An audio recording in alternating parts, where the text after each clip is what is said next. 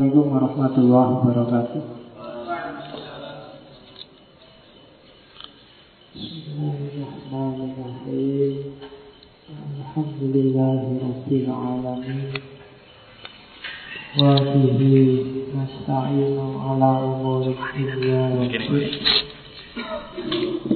Allahumma salli wa sallim wa barik ala habibina wa syafi'ina Sayyidina wa maulana Muhammadin Wa ala alihi wa ashabihi Wa man tabi'ahuda Ila yaumiddin. Amma ba'du. Oke, bismillah. Kita lanjutkan Ngaji filsafat kita melanjutkan minggu lalu yang sudah memulai perjalanan di Jepang. Malam ini kita ketemu salah satu mode religius yang ada di Jepang, yaitu Zen Buddhisme. Pas di satu Muharram ya sekarang. Satu atau dua sekarang? Dua. Kelihatannya ada yang satu juga. Ya. Keraton kan katanya pecah itu Ada yang mubeng bentengnya tadi malam Ada yang sekarang. Ya tidak apa-apa. Oh, cuma mubeng benteng tiap hari juga bisa kan Tidak harus tanggal satu. Apalagi kalau pakai motor kan enak. Oke Malam ini kita ketemu Zen Buddhisme. Saya tidak tahu akrab apa enggak teman-teman dengan wacana-wacana ketimuran semacam Zen Buddhisme ini. Bahkan di kurikulum filsafat timur pun Setahu saya juga jarang disinggung Wilayah Jepang. Biasanya yang paling banyak disinggung ya Cina Terus India. Karena memang hampir semua tradisi spiritual Hampir semua berarti tidak semuanya Itu sumbernya dari India. Untuk yang timur Untuk yang timur sebagian besar sumbernya dari India. Oke, termasuk Zen Buddhisme ini. Jadi Zen Buddhisme itu salah satu aliran Buddha. Ya biasanya orang kenalnya Buddha Mahayana sama Buddha Hinayana. Orang Hinayana sebenarnya Hinayana itu sebutannya orang Mahayana terhadap rivalnya. Orang Hinayana sendiri lebih suka menyebut dirinya Buddha Theravada Terus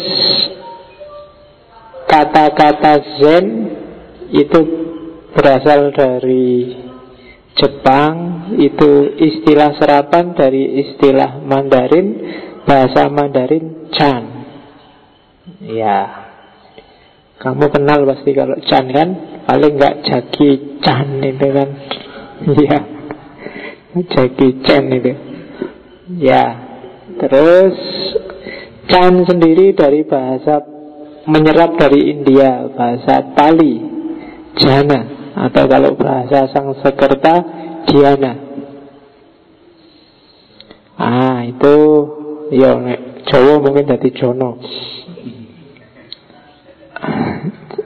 Ah, ini dibuka lagi kemarin waktu kuliah Buddhisme apa itu Diana. Kalau bahasa Vietnam jadi Vien.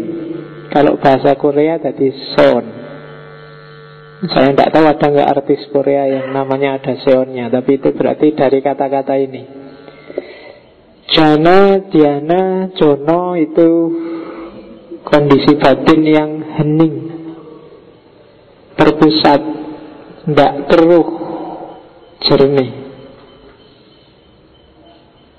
Jadi berarti kurang lebih nanti kita simpulkan di belakang kurang lebih fokusnya Zen itu berarti bagaimana caranya membersihkan hati, membersihkan diri. Kalau dalam Islam mungkin adanya dalam wacana sufisme tazkiyatun nafas pembersihan jiwa. Kajian-kajian spiritual itu indahnya di sini, mirip-mirip ajarannya. Beda kalau yang kajian hukum atau fikihnya itu bedanya banyak.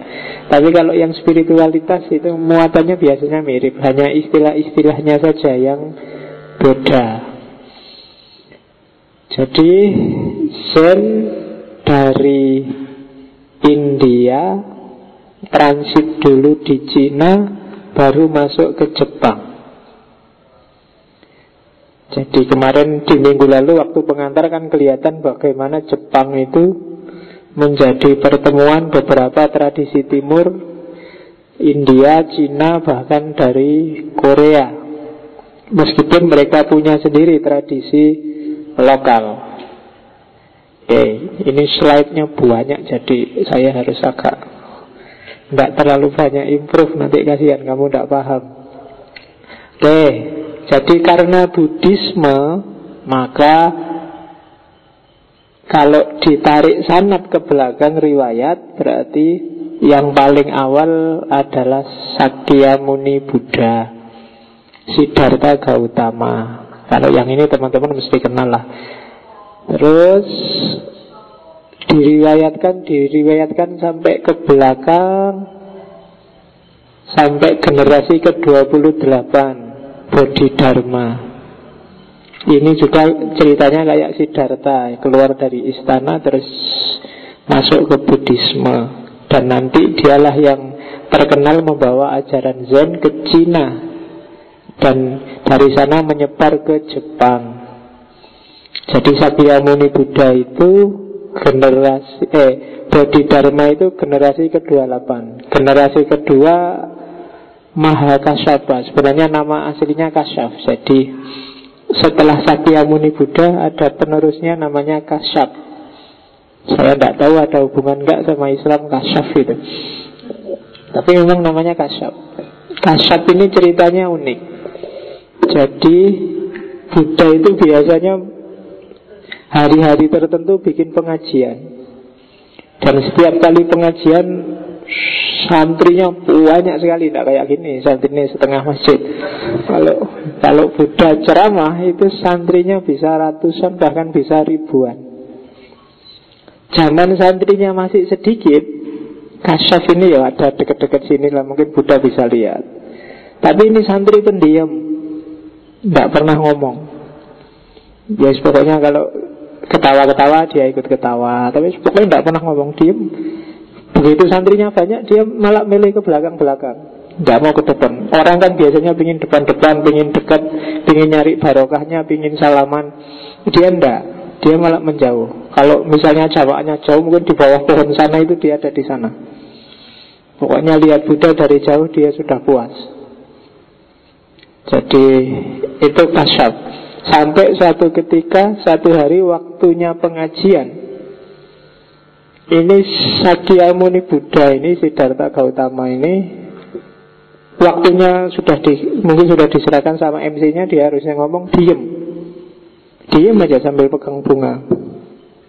Bunganya dilihat-lihat Gak ngomong-ngomong, mulai pagi sampai sore gitu terus. Anak buahnya kan bingung Santri-santrinya bermikir ngapain? Syah ini? Kan ada acara siangnya Ada urusan. Jadi santri ini rontok satu-satu habis. Dari ribuan mungkin tinggal ratusan Dari ratusan jadi puluhan. Lama-lama juga habis. Akhirnya si kasyaf ini yang biasanya nggak kelihatan. Yang dia selalu di belakang. Jadinya kelihatan. Nah begitu si kasyaf ini kelihatan Sakyamuni Buddha ini berdiri. Sambil bawa bunga ini tadi Kasaf ini kan dia biasanya menunduk kalau kalau sedang pengajian dia dengerin suaranya Buddha. Dia nggak sadar kalau Buddha sedang mendekati dia. Begitu dekat bunganya dilempar ke pangkuannya si Kasaf ini. Begitu dilempar dia kaget banyak lihat oh Buddha di depanku. Nggak ngomong apa-apa cuma dikasih bunga aja dan ketawa Buddha lihat Kasaf. Kasar juga lihat Buddha terus ketawa Berdua ketawa bareng Pokoknya ketawa makin lama makin keras dan selesai Dan terus Buddha bilang satu-satunya di antara santriku yang paham apa yang kuceramahkan selama ini hanya si Kasyap ini. Jadi cuma ketawa aja dan jadi penerusnya Buddha. Udah kamu ikut ketawa semua penerusnya siapa besok? Ngaji filsafat.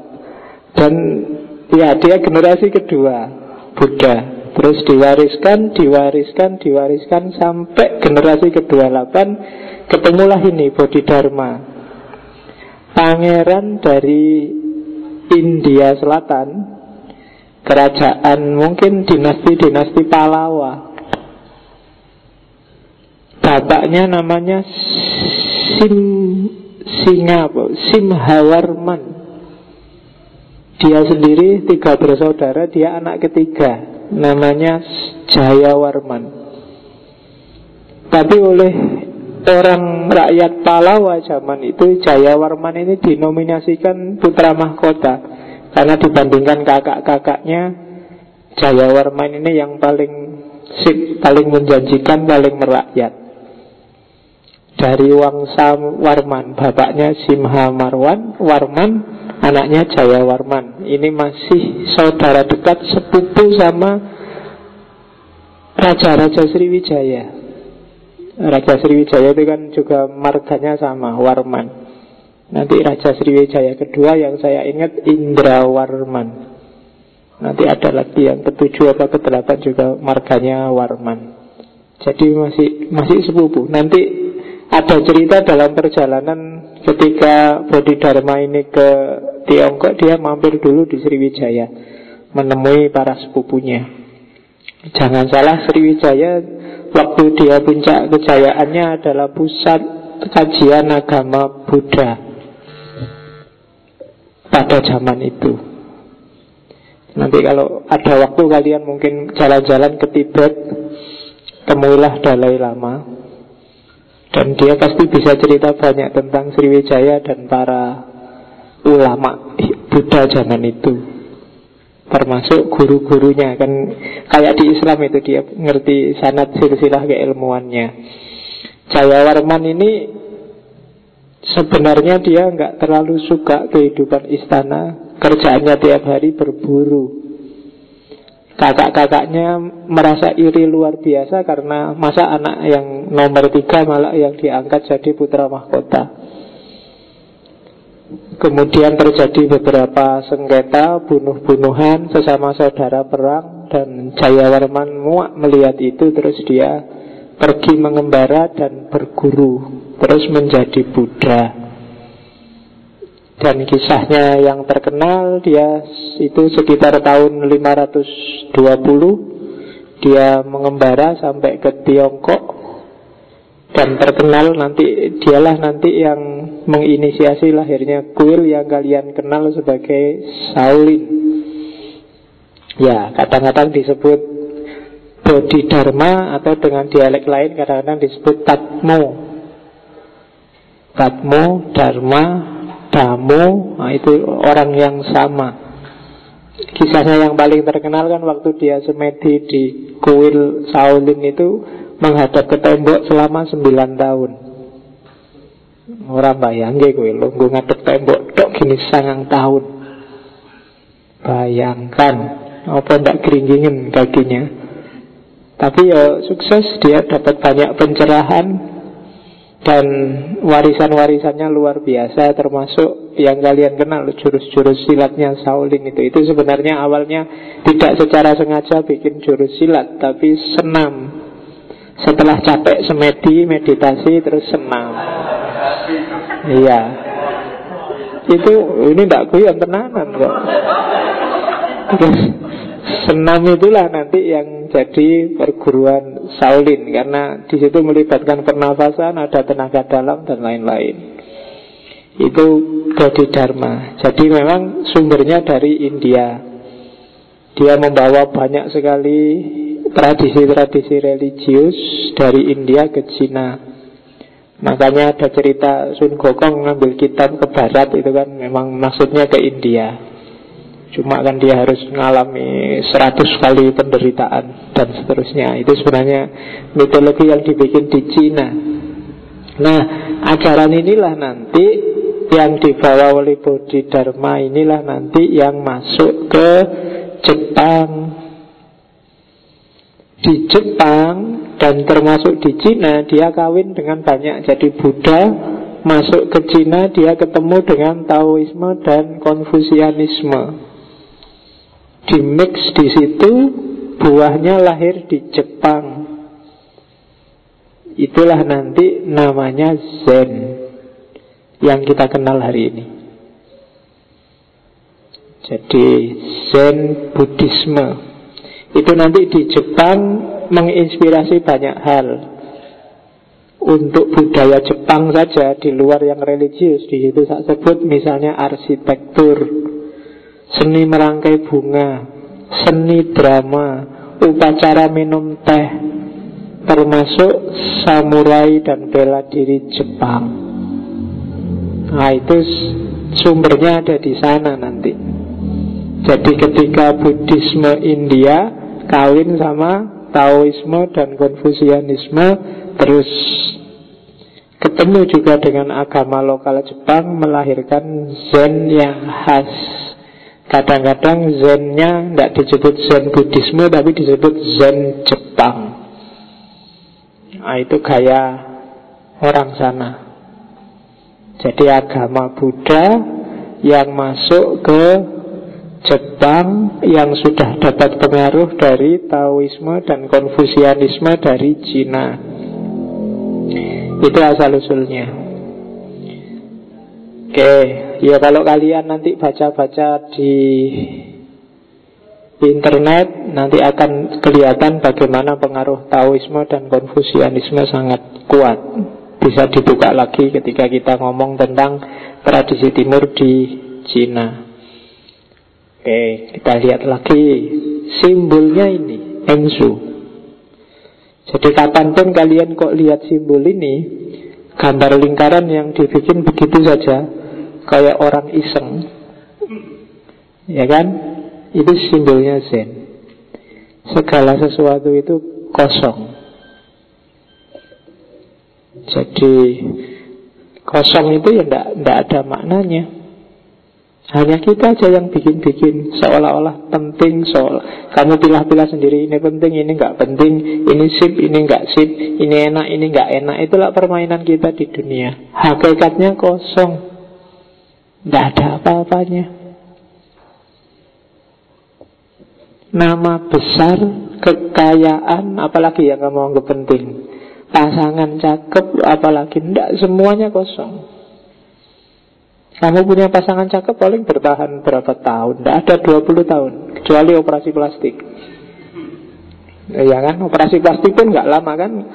Nggak tahan lama kamu bawa keluar kena panas mesti leleh plastik. Iya. Kok mau operasi plastik itu ya? Jadi Segala sesuatu itu kosong. Tinggal kamu sebut Terus kamu pilih apa wis yang sangat penting.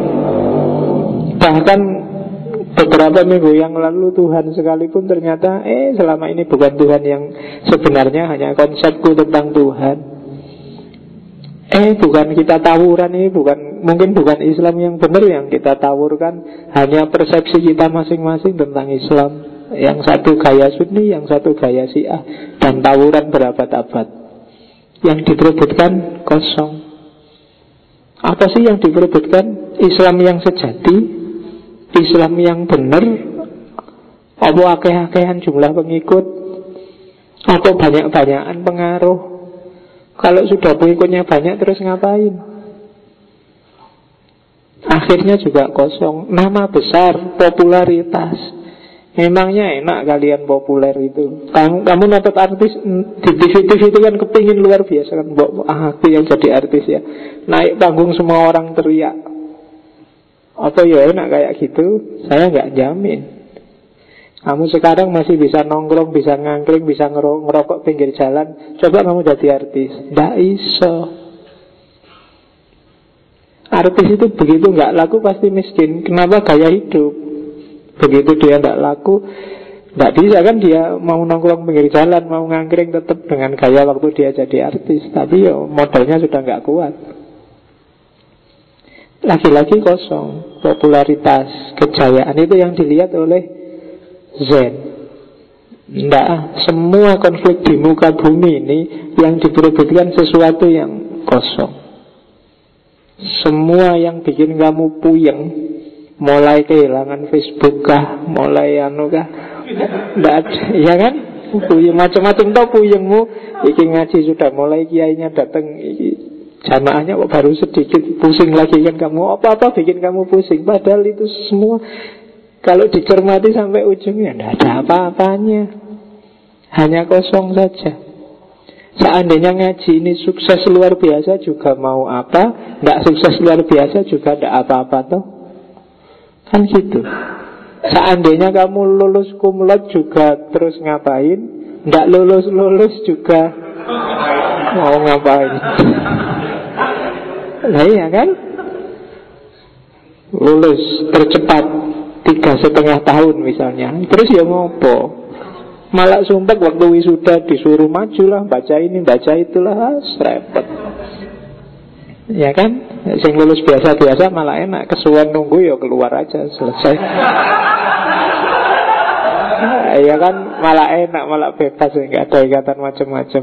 Ensu Segala sesuatu itu kosong kok apa sih yang harus kamu perebutkan, kamu persaingkan, kamu kompetisikan dengan yang lain? Ternyata kamu sendiri sadar semua tidak bisa jadi parameter. Kekayaan banyak tidak ukuran bahagia, tidak punya uang juga tidak ukuran bahagia.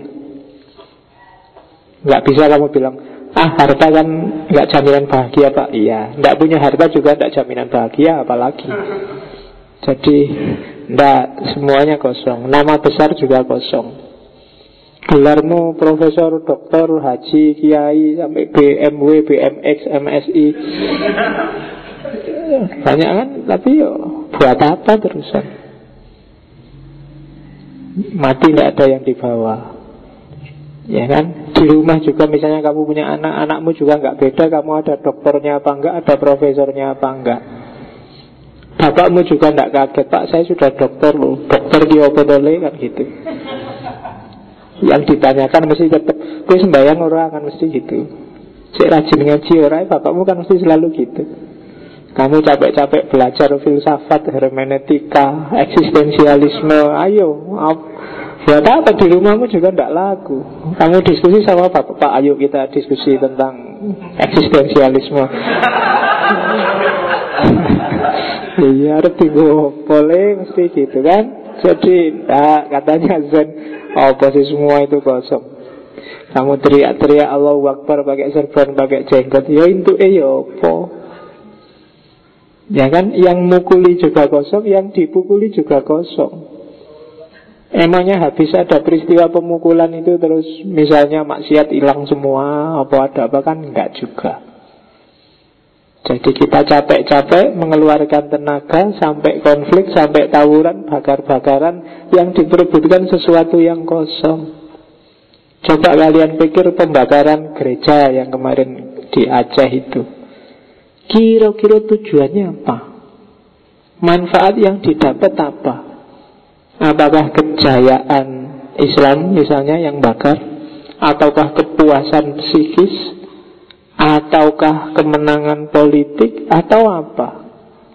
Jangan-jangan sudah capek-capek Bahkan nggak dapat apa-apa Hasilnya cuma penjara. Itu yang kata Gazen kosong. Jangan sampai melakukan sesuatu Sebenarnya sesuatu itu kosong Kita belain mati-matian. Ah itu simbol paling utama Enzo. Jadi kalau kamu bingung mau nempel apa di kamarmu, nyari aja cat sisa-sisa itu kamu buletin di kamar set Nah, kalau ada temanmu tanya, "Oh, ini filosofinya tinggi." Sekedar Iya kan, lo maknanya dalam, jangan salah kan gitu. Oke. Terus Sen itu agak susah sebenarnya diceramahkan apalagi dingajikan. Yang pertama kenapa? Karena Zen itu harus eksperiensial Harus dialami, dijalankan. Gak ada gunanya nggak mau ceramah, belajar kursus Zen Tapi kalau nggak dijalankan. Pengetahuan tentang Zen itu tidak ada gunanya. Harus laku. Tidak sekedar ilmu tapi ngelmu kalau orang Jawa Terus kenapa sih tidak harus diceramahkan karena dia beyond words. Kata-kata nggak akan bisa menjelaskan. Persis kayak para sufi yang sedang ekstase. Kalau dipaksakan dijelaskan tidak karu-karuan. Dinikmati aja nikmatnya, indahnya.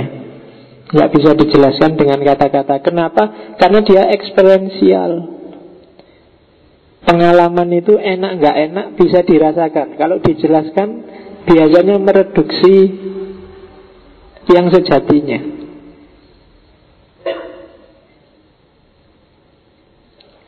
Misalnya teh ini.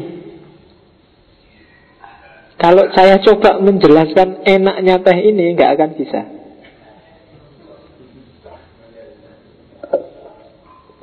Oke. Okay. Nanti kamu nulis di Facebook Ustadznya minum tangan kiri Ya, anak mana tahu saya tega orang-orang itu cek usile gitu loh orang minum. Sak ngarepku tahu ngaku sih ngombe. Oke. Jadi banyak tuh yang gitu di Facebook Facebook. Saya minum teh itu tadi Seandainya tak gini loh teh ini manis. Manisnya itu seperti Apa ya? Susah, nggak bisa kamu menjelaskan.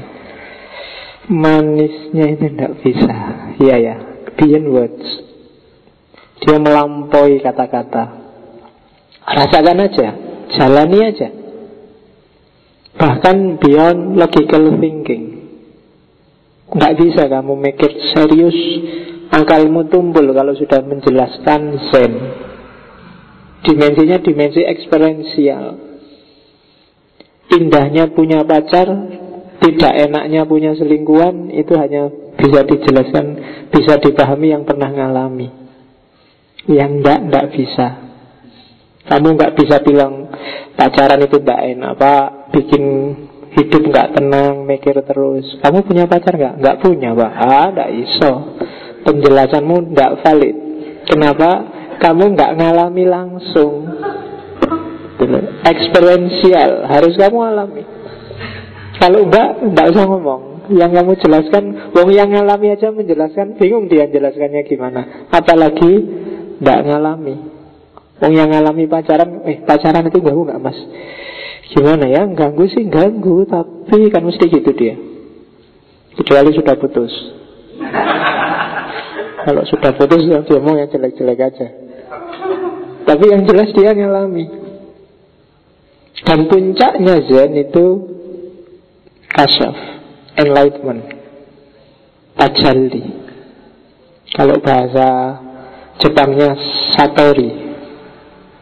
Ya. Yalah, yo istilahnya bangsane Naruto, Sasuke dan kawan-kawan. Tapi dia Satori. Ya minggu depan kita ngomong samurai. Tapi satori itu artinya pencerahan Tajalli. Bebas dari penjara pemikiran Penjara rasa, penjara egoisme. Pengalaman yang jernih Yang otentik. Itu satori. Jadi diawali dari laku yang ujungnya adalah pencerahan. Pencerahan itu kalau di Zen semacam pemahaman tentang hakikat hidup. Kalau bahasanya orang Jawa sudah ngerti sangkan paraning dumadi. Awal dan akhir sudah bisa menjawab pertanyaan mengapa saya hidup dan mau ke mana saya ini. Berarti sudah tercerahkan. Tapi tidak sekedar dihafalkan teorinya Dia ngalami langsung Eksperiensial Kalian mungkin tak tanya kenapa kamu hidup bisa jawab Tapi kan jawabannya apalan Dari kitab-kitab fikih, dari kitab-kitab tasawuf. Kalau sekedar hafalan anak SD bisa. Tapi ini awalnya harus disadari, dijalankan, dan mengalami puncak. Satori. Nah itu Zen. Jadi ada cerita ketika Bodhidharma ingin menyeleksi murid-muridnya yang terbaik. Di antara muridnya nanti ada namanya Huike. Huike ini mantan panglima perang. Dia ingin masuk jadi Buddha, awalnya dicuekin oleh Bodhidharma. Dia sampai nunggu di depan kuil itu sampai panas-panasan berhari-hari. Tapi dilirik aja enggak sama Bodhidharma. Sampai kemudian beberapa hari kemudian baru Bodhidharma lewat terus dia bilang, saya sungguh-sungguh lo ingin jadi Buddha. Terus Bodhidharma bilang, buktinya apa? Dia ngambil pisaunya terus tangan kirinya dia potong sendiri. Ini buktinya kesungguhan saya. Gimana? Sungguh-sungguh itu saya Bodhidharma cuma senyum Ya lumayan lah Iya, serius. Ini bukan bahasaku. Memang di bukunya bilangnya gitu. Ya lumayan, tidak apa-apa. Dan dia jadi murid yang paling dekat nanti sama Bodhidharma. Satu ketika ada ujian. Murid-muridnya ditanyai satu-satu. Jadi biasa kan waktu ujian itu semua pamer pemahamannya masing-masing. Apa sih Buddha itu? Jawab panjang. Satu lagi apa sih Buddha itu jawab apa sih Buddha? Begitu sampai Huke apa sih Buddha itu? Terus dia diam terus menunduk dan diam saja, nggak ngomong apa-apa. Ah katanya Buddha, ah ini nanti sebenarnya muridku yang paling baik, yang bisa meneruskan ajaranku. Ya. Cuma yang nggak bisa kamu tiru triknya. Nanti dosennya ujian lesan kamu diem aja pak. Saya niru Huike pak. Saya paham lewat pengalaman, tidak lewat kata-kata. Sama kayak muridnya Sunan Bonang yang nanti dijadiin murid dulu Sunan Kalijogo itu Syekh Janggung. Waktu semua santri yang lain diuji bacaan sahadatnya, Syekh Janggung tidak membaca sahadat. Dia keluar dari masjid, naik pohon kelapa paling tinggi terus menjatuhkan diri ke bawah. Dan waktu buat lu kamu itu disuruh sahadat sampai segitunya. Lu Saya yang sahadat nggak cuma mulut saya Hidup saya juga sahadat ini. Oh, Itu kan keyakinan yang serius. Sekarang kan banyak orang yang Percayanya nggak serius. Saya nggak tahu kalian masuk yang serius apa enggak. Kayak ceritanya Saya ingat waktu panas-panas gini ada cerita Mula Nasruddin itu loh Nasruddin Hoja Dia kan ulama besar. Satu ketika banyak orang banyak ke dia. Mula ini kemaraunya kok agak panjang ya. Mbok sampean mendoakan kita biar hujannya turun. Mulanya tidak usah lah kalian berdoa sendiri. Ya nanti kita berdoa Kita berdoa bareng-bareng sama jenengan. Ah enggak Saya enggak akan berdoa. Wong kalian imannya setengah-setengah Kita percaya kok kamu percaya bahwa Allah pasti menurunkan hujan? Iya, saya berdoa, saya percaya Allah pasti mengabulkan doanya. Ah, bohong. Kalau kamu percaya, mestinya kamu ke sini bawa payung, no. Buktinya kamu tidak ada yang bawa payung. Berarti keyakinanmu nggak full, nggak 100%. Kamu masih ragu-ragu doamu diterima apa enggak. Kalau kamu yakin Allah mengabulkan doamu, mestinya kamu ke sini bawa payung. Ternyata nggak ada yang bawa payung, berarti setengah-setengah. Nah itu silahkan kamu tafsirkan sendiri. Dalam banyak hal kamu masih setengah-setengah kok. Kamu nggak berani kan berdoa Ya Allah Meskipun saya nyampe semester 13 Semoga kumlaut Tidak berani kan kamu? Padahal kalau kamu yakin ya mungkin saja. Kenapa enggak? Tapi kamu ragu-ragu kan sama Allah. Apa ya bisa pak? Karena kamu sendiri gitu ya Gimana doamu bisa mantep Ya Allah, saya meskipun kalau berkaca takut sendiri Tapi semoga nanti pasanganku sip misalnya. Tapi kan kamu, apa ya bisa, apa ada yang mau? Ya kan kamu gitu, ya wis lah Keyakinanmu selevel itu ya, dapatnya selevel itu. Kan Allah sendiri bilang Anak indah berni abdi.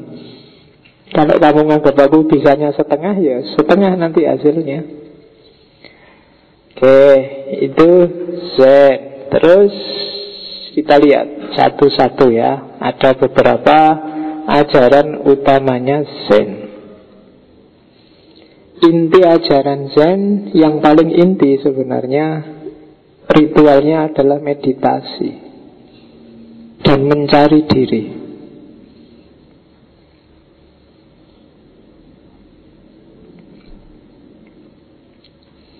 Jadi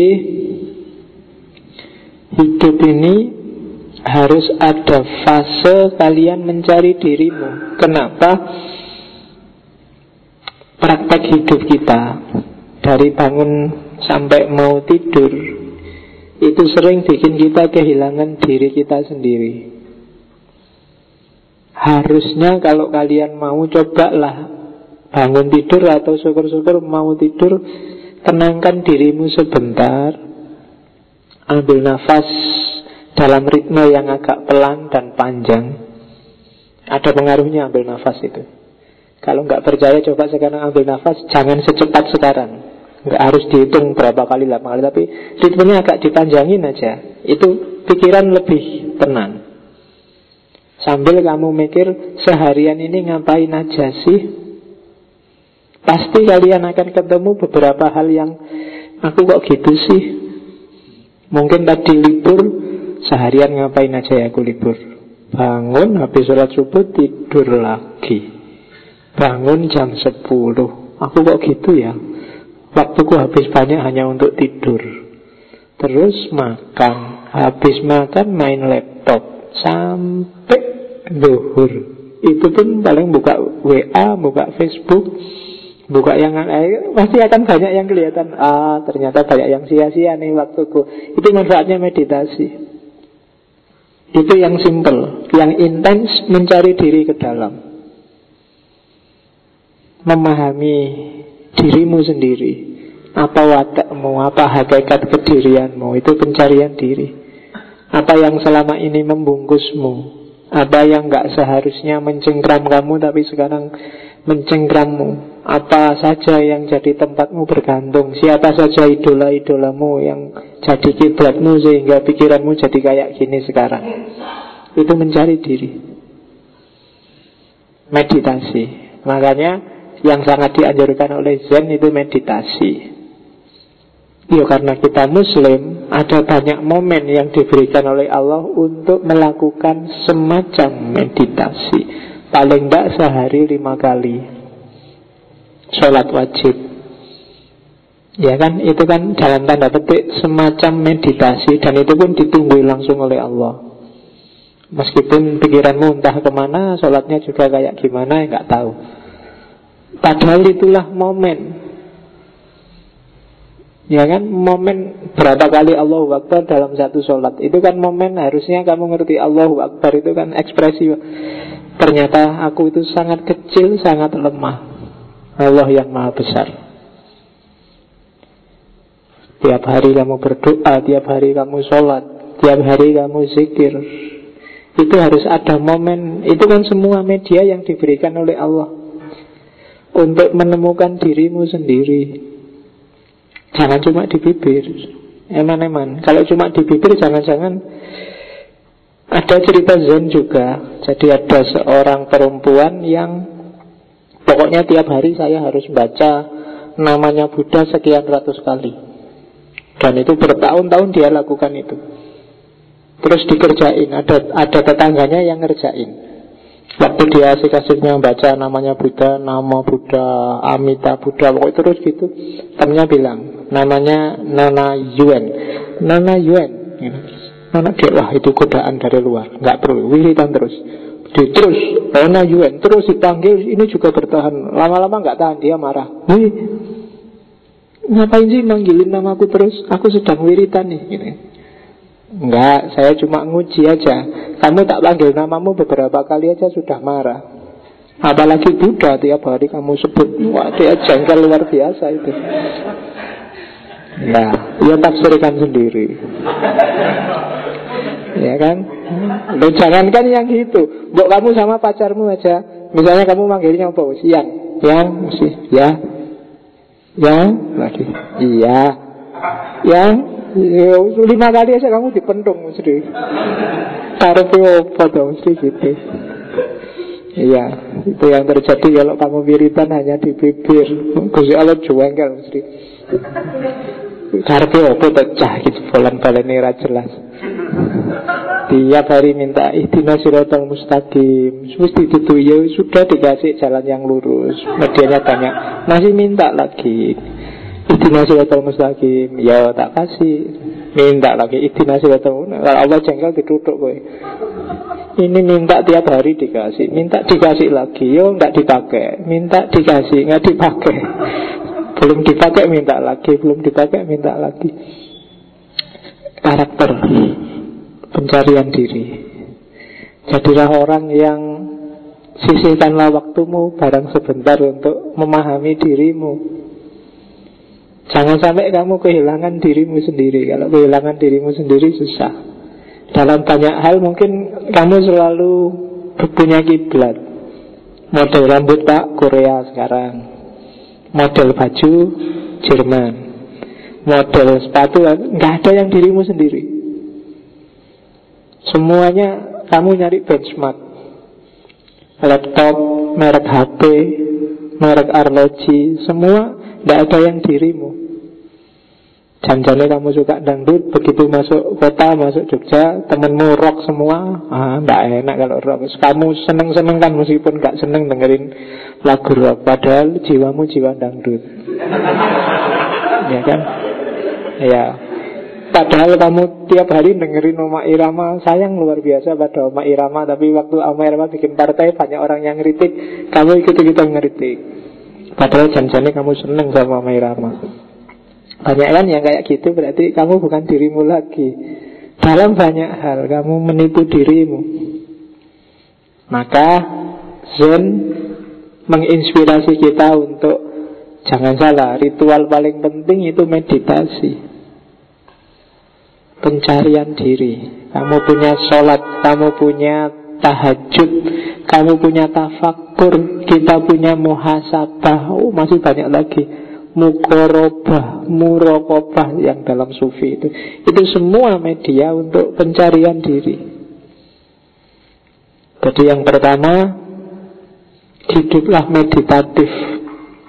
Hidup meditatif itu berarti selalu refleksi. Apa-apa dipikir dulu. Dengarkan hati nuranimu dulu. Itu pencarian diri antara lain. Terus yang kedua Kayak tadi Jalanilah Langsung. Ilmu yang ada di kepalamu sudah sangat banyak Referensimu sudah sangat banyak. Kapan dilakukan?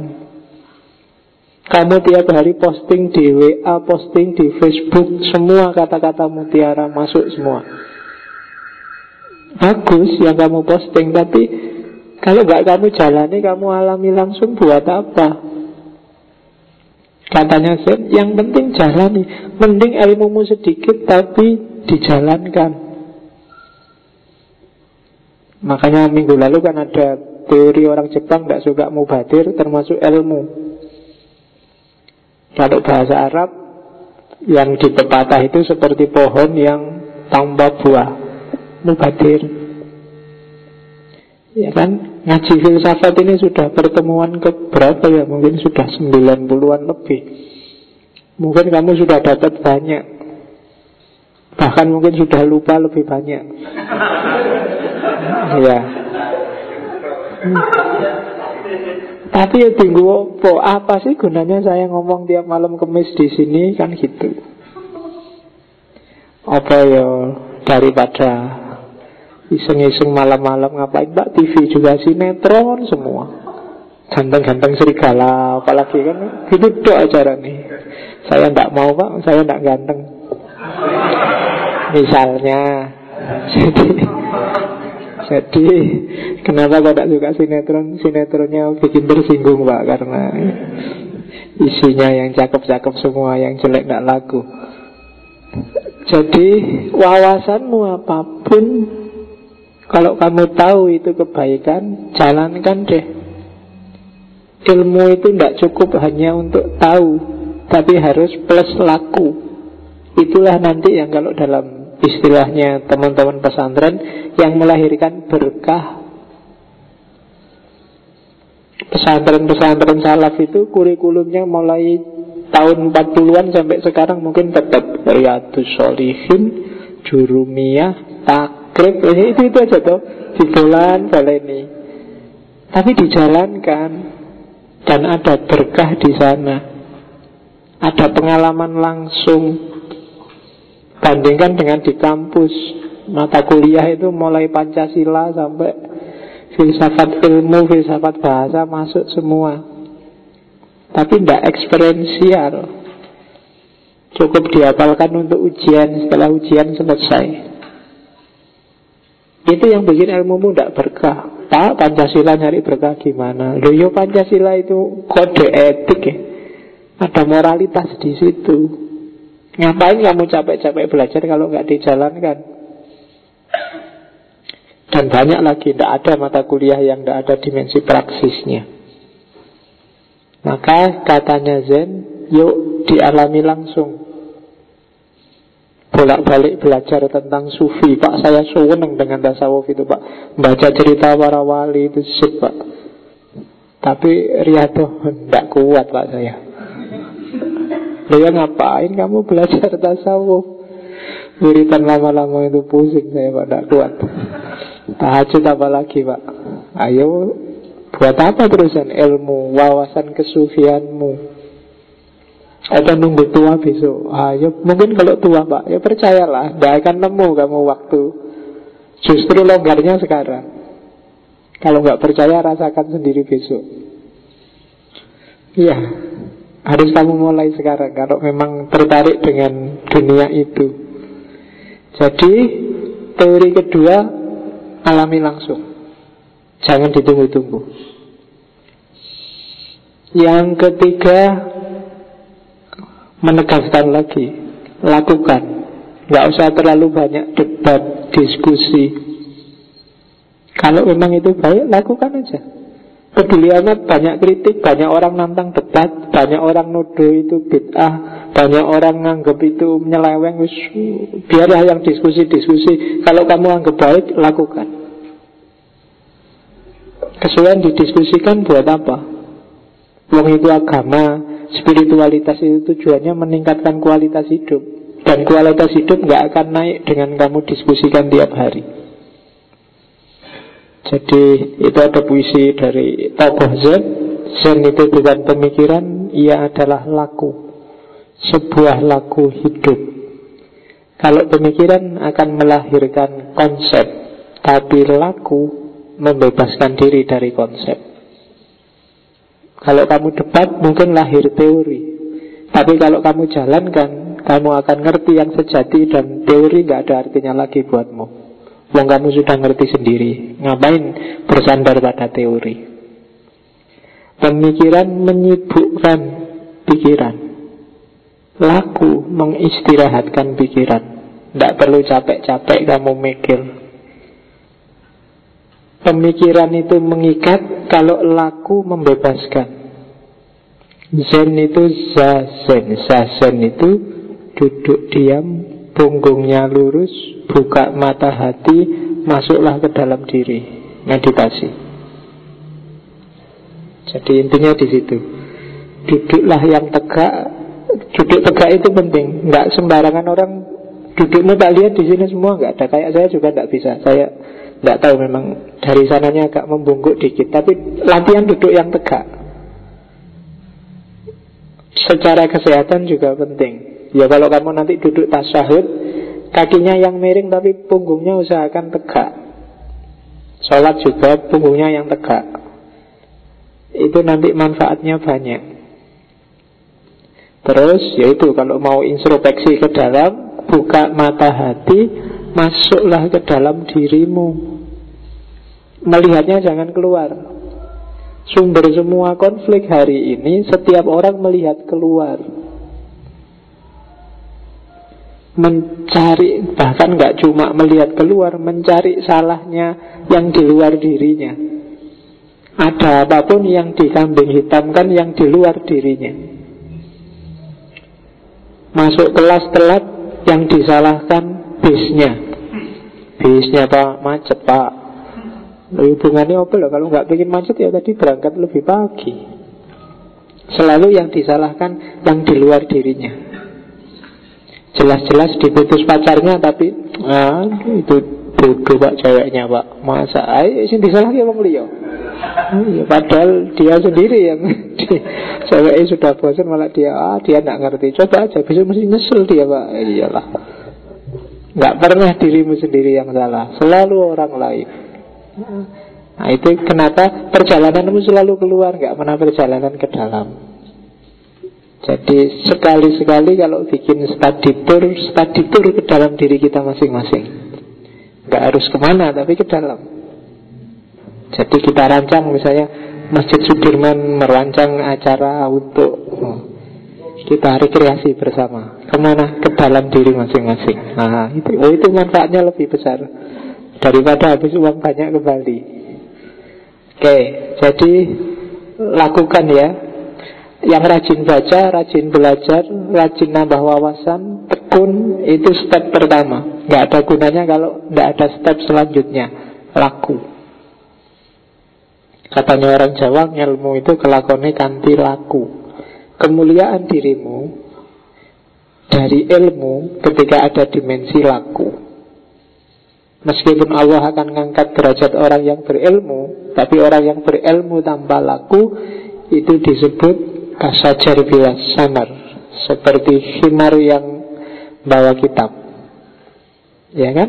Kama salil himari milu asfar seperti keledai yang bawa kitab. Tiap hari kalau kamu diskusi kitabnya keluar semua menurut Gus Dur menurut Nurholis Majid menurut Stoa Kuwabe metu kabeh buku-buku ini. Kamu sendiri pendapatnya gimana? Ya, ikut mereka aja pak. Oh ya, wis jadi sama salil himari ya milu asfar. Footnote-nya dari halaman awal sampai halaman akhir. Isinya ngutip be Dia sendiri gak punya pemikiran. Ya, jadi tidak ada laku Jadi laku harus ada sebagai kelanjutan dari pemikiran. Kalau sudah laku, konsep teori pemikiran jadi nggak penting lagi. Oke, terus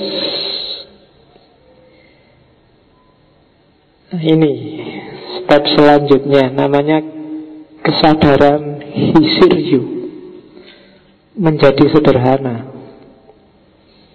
Jadi kebiasaannya pikiran itu membuat hidup yang sederhana jadi ruwet. Maka Zen menganjurkan kebalikannya kesadaran hisiriyo sadarilah bahwa hidup itu simpel kok. Allah ngasih alam semesta ini untukmu. Dengan misi tertentu tidak mungkin nyusah-nyusahin kamu.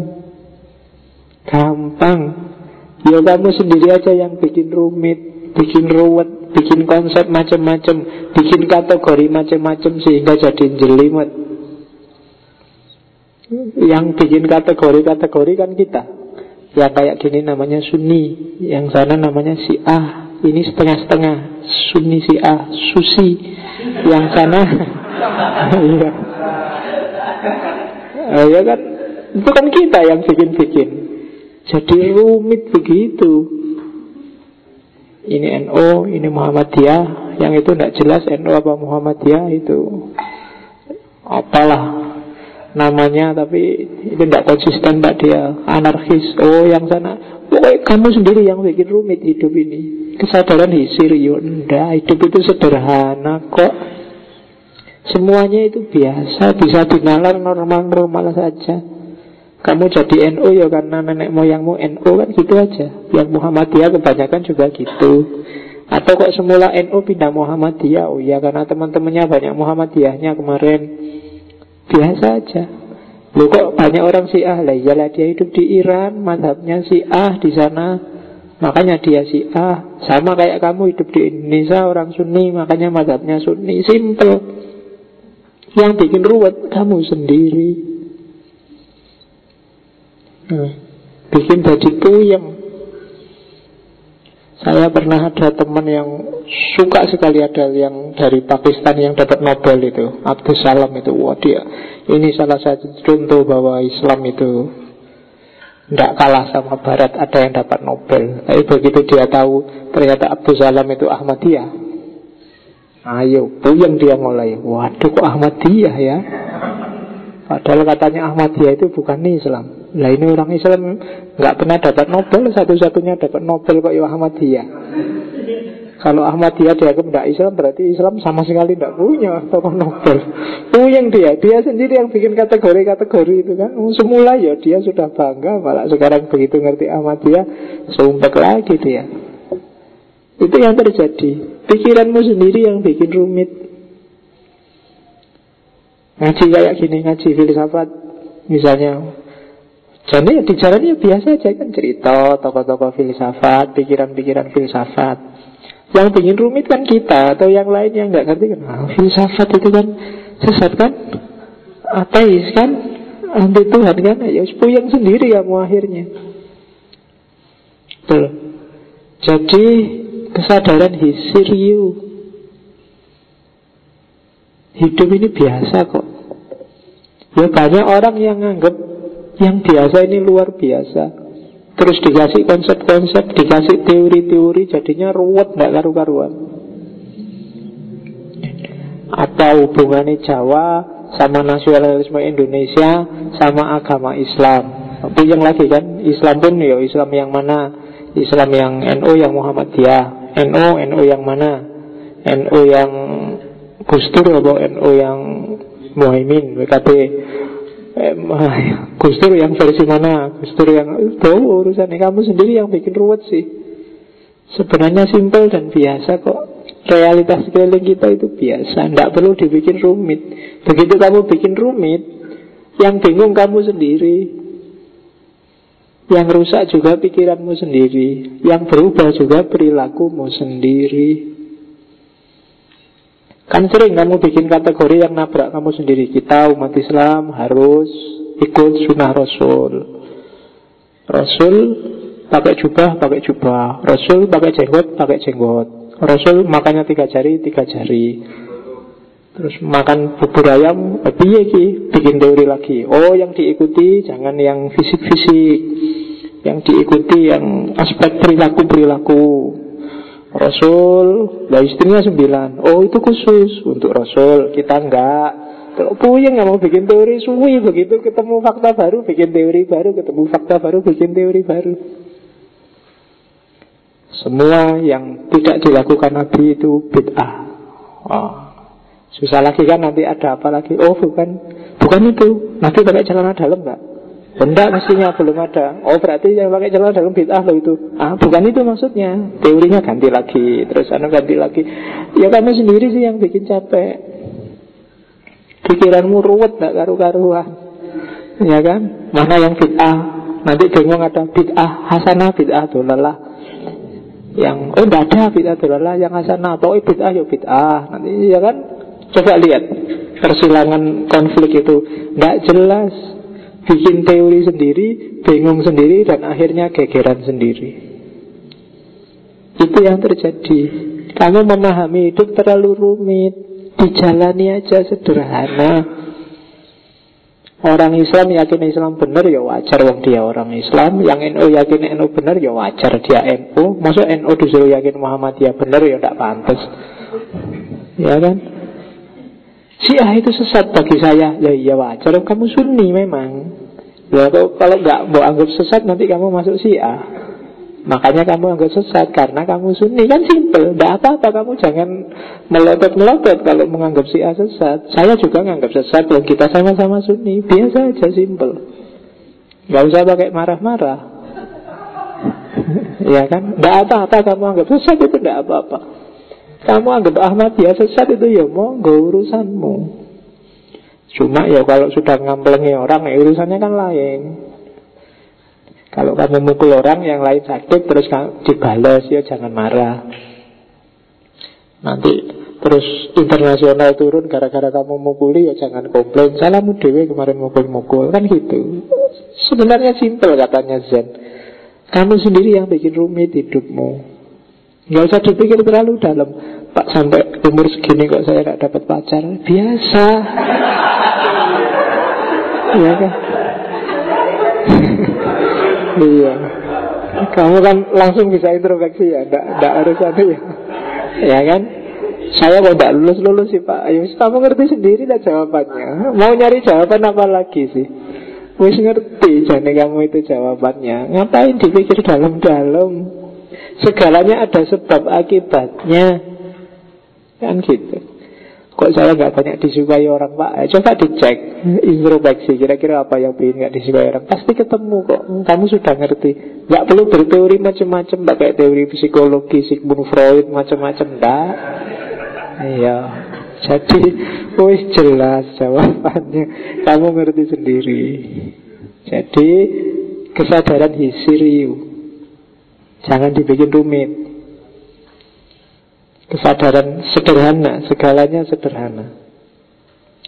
Terus yang ketiga Ini kelanjutannya hisiriu Jalan tengah.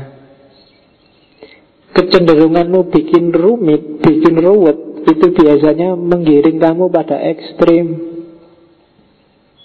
Kalau sudah ekstrim nggak natural lagi. Nggak sunatullah lagi bahwa orang itu harus konsisten terhadap keimanannya iya. Tapi kalau sudah ekstrim jadi radikal fundamentalis apalagi teroris sudah nggak iya lagi nggak natural lagi. Bahwa setiap orang bebas menganalisis bebas berpikir iya. Tapi kalau sudah ekstrim jadi liberal yang nggak ada batas sama sekali jadi nggak natural karena justru kebebasan itu ada ketika orang sadar akan batasnya sendiri. Jadi jangan ekstrim. Jalan tengah itu bukan berarti kok antara panas dan dingin terus hangat. Tapi tidak ekstrim. Ambil yang wajar-wajar saja. Akan lebih nyaman untuk hidupmu. Ketika kamu keluar dari yang wajar-wajar Jadinya tidak wajar. Biasa-biasa saja. Tidak harus difikir terlalu dalam Tidak harus ngambil posisi yang aneh Sehingga harus kamu pertahankan mati-matian Akhirnya jadi ekstrim. Bahwa orang Islam harus berpedoman pada Al-Quran dan Sunnah Ya Tapi kan ketika salah posisi dan kamu pertahankan mati-matian, akhirnya jadi ekstrim. Karena konsekuensi itu, tadi kan saya sudah ngomong Quran dan Sunnah. Sunnahnya bila gini ya berarti saya harus gini. Lama-lama bisa ekstrim ini. Kamu nggak lentur. Yang liberal juga begitu. Bahwa orang bebas berpikir ya. Tapi ketika kamu memaksa dirimu untuk bebas, posisimu sama dengan orang yang memaksa dirinya untuk konsisten. Problemnya bukan di bebas dan konsisten Tapi memaksa diri. Ketika ada pemaksaan berarti sudah nggak natural nggak alami. Sudah ekstrim. Ngaji ini penting. Tapi kalau sekali waktu kamu nggak bisa masuk Ya tidak apa-apa. Wong manusia itu wajar kok Kadang-kadang ada halangan tapi kalau ada halangan kamu memaksa dirimu untuk masuk Itu baru nggak wajar. Nanti akan ada akibatnya pasti. Kamu capek luar biasa. Tapi wah harus berangkat ini Harus berangkat. Ngaji itu penting. Kamu maksa di sini hasilnya kan mungkin tidak maksimal. Balik nyampe sini kamu balik-balik wah menguap wah terus turu Ya kan? Lu salahmu dewe memaksa diri. Coba tadi di kamar tidur, malah enak. Begitu kamu maksa di sini, bolak-balik ngantuk teklak tekluk, nggak enak sama teman kanan, teman kiri. Akhirnya, ya salahmu sendiri maksain. Oh, nggak ada yang maksain kok. Ya kan? Jalan tengah deh, biasa-biasa aja lah. Yang moderat aja itu katanya Zen. Oke, terus. Ah, ini yang agak khas musuh Iya. Berhenti mengejar. Ya kan? Lakukan apa yang harus dilakukan. Jangan dilakukan apa yang nggak usah dilakukan. Yang normal-normal saja. Dan Nggak usah ngitung hasilnya. Nggak usah memancang pamrih apa pun. Jalani aja Manfaat akan jalan sendiri. Belajarlah sebaik-baiknya Nggak usah mikir besok dapat apa enggak Jalan aja. Kamu hanya dituntut untuk belajar Hasil di luar kuasamu. Kamu dituntut untuk ngaji Dapatnya apa di luar kuasamu. Kalau sudah dharmamu ya belajarlah. Tidak harus mikir hasilnya Dharma seorang siswa, mahasiswa, ya belajar. Lakukanlah. Kalau nggak kamu lakukan, nggak ada yang mewakili kamu.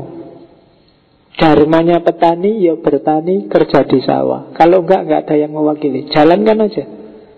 Bahwa nanti kok panennya gagal Bahwa nanti kok tetap nggak paham-paham Nilainya jelek, itu urusan lain. Nanti realitas punya logika sendiri. Jalani saja tanpa harus mengejar-ngejar sesuatu. Kamu suka sama lawan jenis, tembak aja. Urusan diterima apa enggak, urusan belakang. Ya kan harus gitu. Lah ngapain kamu mikir terus-terusan? Enaknya piye kesuwen. Segera ditembak, kalau ditolak ganti yang lain kan gitu. Simpel kan? Kamu kesuwen mikirin Nggak tak nyari teori macam-macam Nyari strategi macam-macam. Sebenarnya urusannya sederhana. Tinggal kamu tanya Mau nggak sama aku? Nggak mau ya sudah. Nah iya kan? Nggak mau ya sudah. Masa mau dipaksakan? Nggak natural, nggak enak. Meskipun kamu kedukun berapapun ya nggak enak jadi kamu wiritan kayak apa pun itu suen Itu tanya aja mau apa enggak. Jadi musuh tubuh Berhenti mengejar-ngejar. Tidak ada gunanya. Lakukan dharmamu Kan gitu. Dharma seorang pelajar Dharma seorang muslim Dharma seorang anak Dharma seorang kakak atau adik Dharma seorang cucu. Pahami dan lakukan. Gak usah mengharap mikir balasan macam-macam Kenapa sholat? Ya karena saya muslim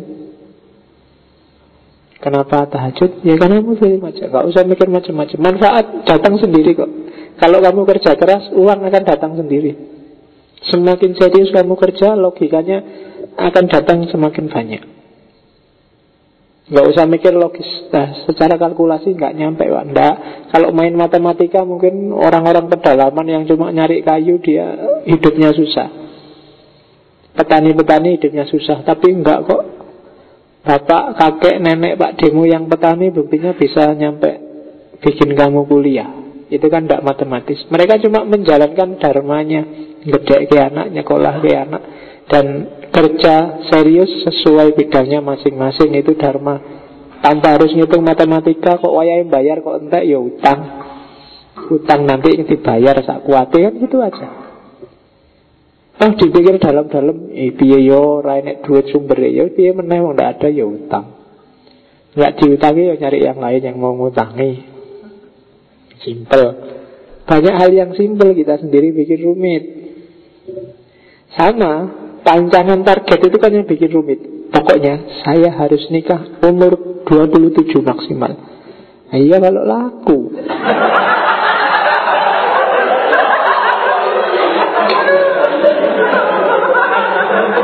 iya. Kalau tidak laku apa mau 27 Tidak usah dipanjang lah. Begitu ada yang mau ayolah Ya di, dirancang-rancang ah, Mau gimana lagi? Iya terus Gak usah dipadok. Sampai sekarang nggak dapat pacar Merancang. Pokoknya 27, 28 ah, Dari mana jalannya? Dijalani aja. Oke. Terus Intisari ajaran Zen. Saya ingat ada kisah Zen. Ada guru Zen namanya Wineng Ini orangnya nyantai nyampol Jadi satu ketika dia terkenal jadi guru besarnya Zen.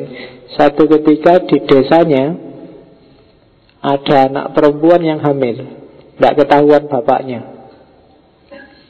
Saking sumpengnya anak perempuan ini ditanya bapaknya, siapa sih yang menghamili kamu? Ngawur aja dia menyebut itu si Huineng itu. Nah, orang sekampung datangi dia, eh Huineng, berani-beraninya kamu menghamili anakku? Karena kamu berani menghamili anakku. Besok kalau ini melahirkan kamu yang harus merawat anaknya.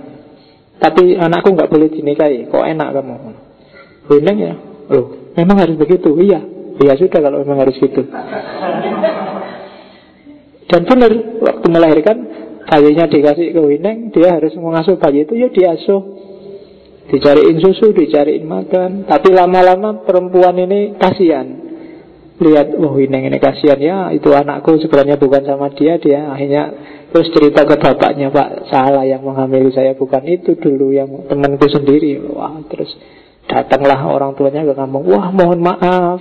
Kemarin saya nggak tahu ternyata anakku yang bohong. Sekarang bayiku yang sudah diasuh tiga tahun harus tak ambil lagi. Apa harus gitu? Iya. Oh ya sudah kalau gitu silakan. Ya kan? Jadi dia ndak komplain, ndak marah, ya ndak ayo DNA tes apa-apa. Ndak. Ya yes, pokoknya gitu lah. Ya, ya ndak apa-apa kalau gitu ya ayo. Jadi ndak harus ribut. Kalau ribut nanti ya malah ruwet. Bisa jadi problemnya semakin ndak karu-karuan, semakin panjang mungkin malah jatuh korban. Jadi dia simpel. Padahal sudah mengasuh tiga tahun mungkin Masa-masa pertumbuhan sayang-sayangnya lucu-lucunya diminta lagi ya dikasih Padahal nggak ikut apa-apa disuruh besarin anaknya ya nggak apa-apa Ya kan Loh itu ya gayanya Zen Jadi nggak nggak banyak mikir Jadi pertanyaan cuma satu Apa harus begitu? Orang bilang iya harus begitu Oh iya nggak apa-apa Simple Saya pernah kayak gitu waktu diskusi sama orang yang keras itu. Wah, tidak bisa itu Pak Faiz, harus syahadat itu. Harus Pak, iya, oh iya. Bismillahirrahmanirrahim. Asyhadu an la ilaha illallah wa asyhadu anna Muhammad Rasulullah. Sudah Pak, sudah. Ya, beres kan? Daripada terus aku bantah Oh dari mana syahadat pak Dari apa sampai anak rame panjang urusannya Cukup syahadat selesai Syahadatnya dapat pahala kan Baca syahadat banyak hal yang selesai dengan iya harus jalani aja. Wong simpel kok. Tidak harus dibikin ruwet. Gitu Itu contohnya.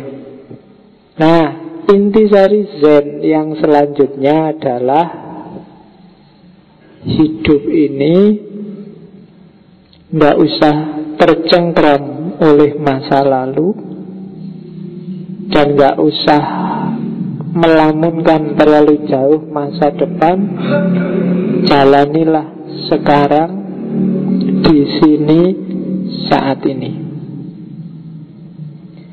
karena sedang di masjid ini nikmatilah sekarang di sini di masjid ini adanya cuma teh ya nikmatilah teh nggak usah terbayang kopi yang ada di kamar ya kan nggak ada gunanya, wong memang adanya di sini cuma teh. Nanti kalau di kamar ada kopi, baru bikin kopi. Ya kan? Adanya itu ya dinikmati itu. Yang paling real, yang paling nyata sekarang.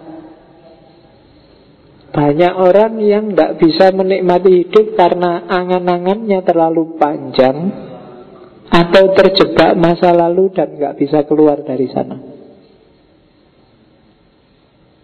Sehingga yang sekarang ini loh banyak sekali kenikmatan dia sendiri nggak merasakan apa-apa.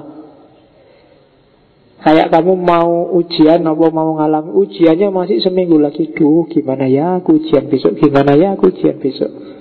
Nggak mikir sekarang banyak sekali yang bisa kamu syukuri, kamu nikmati. Atau karena masa lalu, ah kemarin aku kok gitu ya, kemarin terus gitu, menghantui. Jadi nikmatilah hidupmu sekarang di sini dan saat ini. Pentingkan yang sedang terlihat sekarang. Punya cita-cita ke depan, iya. Tapi jangan terobsesi. Kamu nggak tahu ada apa besok di depan. Teringat masa lalu boleh. Tapi jangan terlena. Jangan tenggelam dalam masa lalu. Kayak kamu naik motor itu loh. Masa lalu itu sekali-sekali saja dilihat karena sudah di belakang. Makanya spion. Spion itu kecil. Sekali-sekali jangan nonton spion terus. Nanti kamu nabrak. Yang harus kamu pikir sekarang ketika kamu naik motor. Gak usah mikir nanti tujuannya. Besok ada apa, di depan ada apa. Sekarang aja sekeliling ada apa. Konsentrasi ke situ. Sekali-sekali lihat spion tidak apa-apa, tapi Iya, perjalananmu sekarang yang harus kamu nikmati. Syukuri apa adanya, kan gitu kalau dalam bahasa agama. Jadi ini penting. Nikmatilah ngaji ini mungkin besok 3-4 tahun lagi kamu sudah lulus nggak di Jogja. Iya kalau Facebooknya masih ada kamu bisa download. Kalau nggak ada hilang lagi sumpah kamu. Jadi dan nggak usah mikir besok hilang apa enggak. Jangan-jangan besok hilang lagi. Terus kamu sumpah, wis dinikmati aja lah sekarang. iya. Nggak usah sumpah yang besok ada apa dan yang kemarin ada apa. Jalan aja.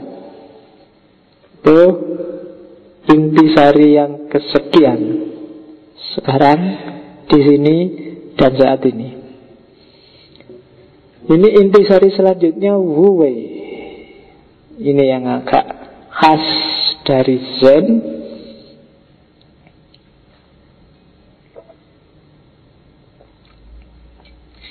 Wu Wei itu definisinya action in no action. Kalau dalam bahasanya Sunan Kalijogo di serat Lokajaya yang dikutip oleh masjidnya Uin itu ngeli neng ora keli ikut menghanyutkan diri dalam realitas tapi tidak tenggelam. Ini agak berat. Ya. Maksudnya apa?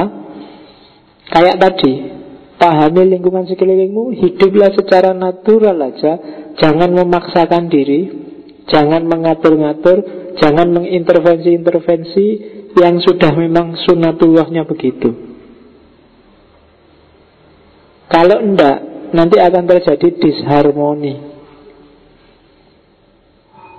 ketidakseimbangan ketika ada yang tidak seimbang pasti nanti ada dampaknya. Keserakahanmu pada hutan dampaknya kamu rasakan sekarang. Intervensimu terlalu banyak. Keserakahanmu pada apa lagi? Kekayaan dampaknya ada korupsi, ada kecurangan-kecurangan dan banyak hal yang lain. Jadi wu wei, action in no action. Nyari uang iya, tapi kejarlah secara natural. Nggak usah ambisius sekarang nyari uang minggu depan kaya raya. Nggak harus percaya sama promosinya MLM MLM. Nggak harus, tapi mungkin kalau mau ya nggak apa-apa. Jadi yang wajar-wajar saja Bekerja 100 Ya nanti imbalannya baliknya juga 100 Wajar. Yang nggak wajar pasti ada yang nggak beres di situ. Dan nanti ada efeknya pasti. Action in no action. Lakukan sesuatu tapi sesuai sunatullahnya Tidak harus bikin yang mukjizat-mukjizat yang luar biasa luar biasa. Hidup yang dipedomi yang dipedomani sunnatullah. Kamu loncat dari lantai tiga amplas itu secara sunnatullah mati. Itu aja yang dipegangi. Jangan jajal meskipun kamu yakin loh kalau Allah menghendaki pak bisa loh pak tidak mati. Ya jajalan era percaya. Enggak, yang kita pedomani secara sunatullah Loncat dari rantai Tiganya amplas yang paling atas itu ya tewas Sunatullahnya itu Bahwa ya mungkin saja Allah intervensi Tapi jangan dicoba. Itu Wuwe namanya. Action in no action. Bisa kok kamu jajal loncat dan selamat Tapi itu tidak sesuai sunatullah Secara sunatullah kamu mati. Itu wuwe. Jadi bekerjalah yang alami Jangan memaksakan diri Jangan ngatur-ngatur Jangan mempengaruhi yang sudah hukumnya. Toh sunatullah juga dari Allah. Ada banyak hal. Manusia hari ini kan gitu. Mentang-mentang jelek terus kulitnya hitam operasi. Kayak Michael Jackson itu jadi putih kabeh. Tapi ya ada efeknya kan akhirnya. Mungkin kanker kulit mungkin susah macam-macam. Jadi wu wei. Action in no action. Tidak harus ambisius tidak harus intervensi. Oke sekarang masih ada waktu.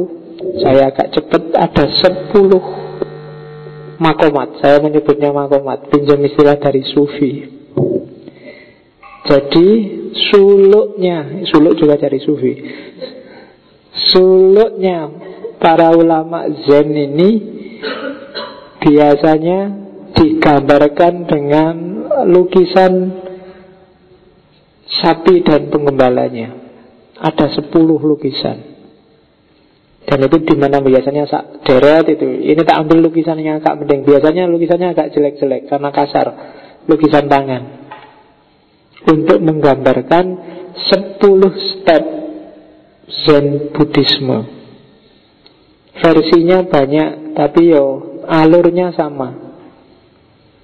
Kenapa pakai sapi ya? Jangan lupa sumbernya dari India.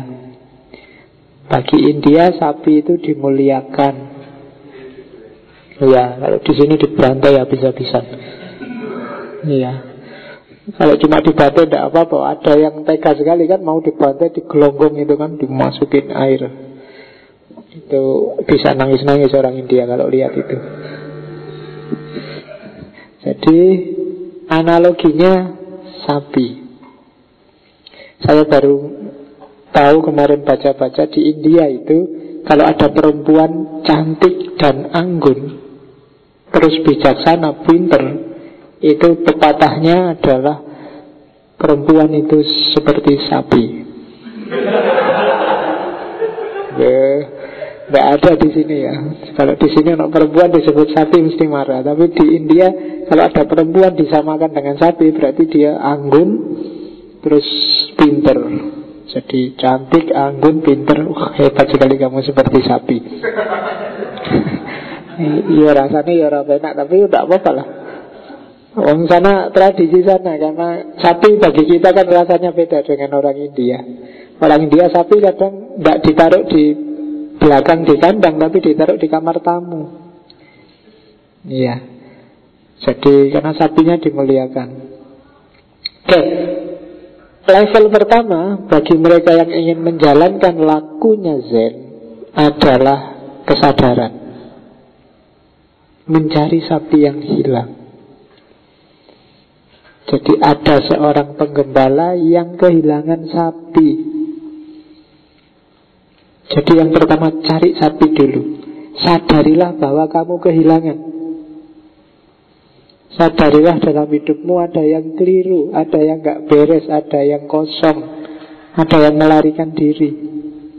Ada yang harusnya jalan tapi nggak jalan. Kesadaran akan masalah salah satu poin bahwa hidupmu sudah di jalur yang benar adalah kamu sadar terhadap apa yang keliru dalam hidupmu.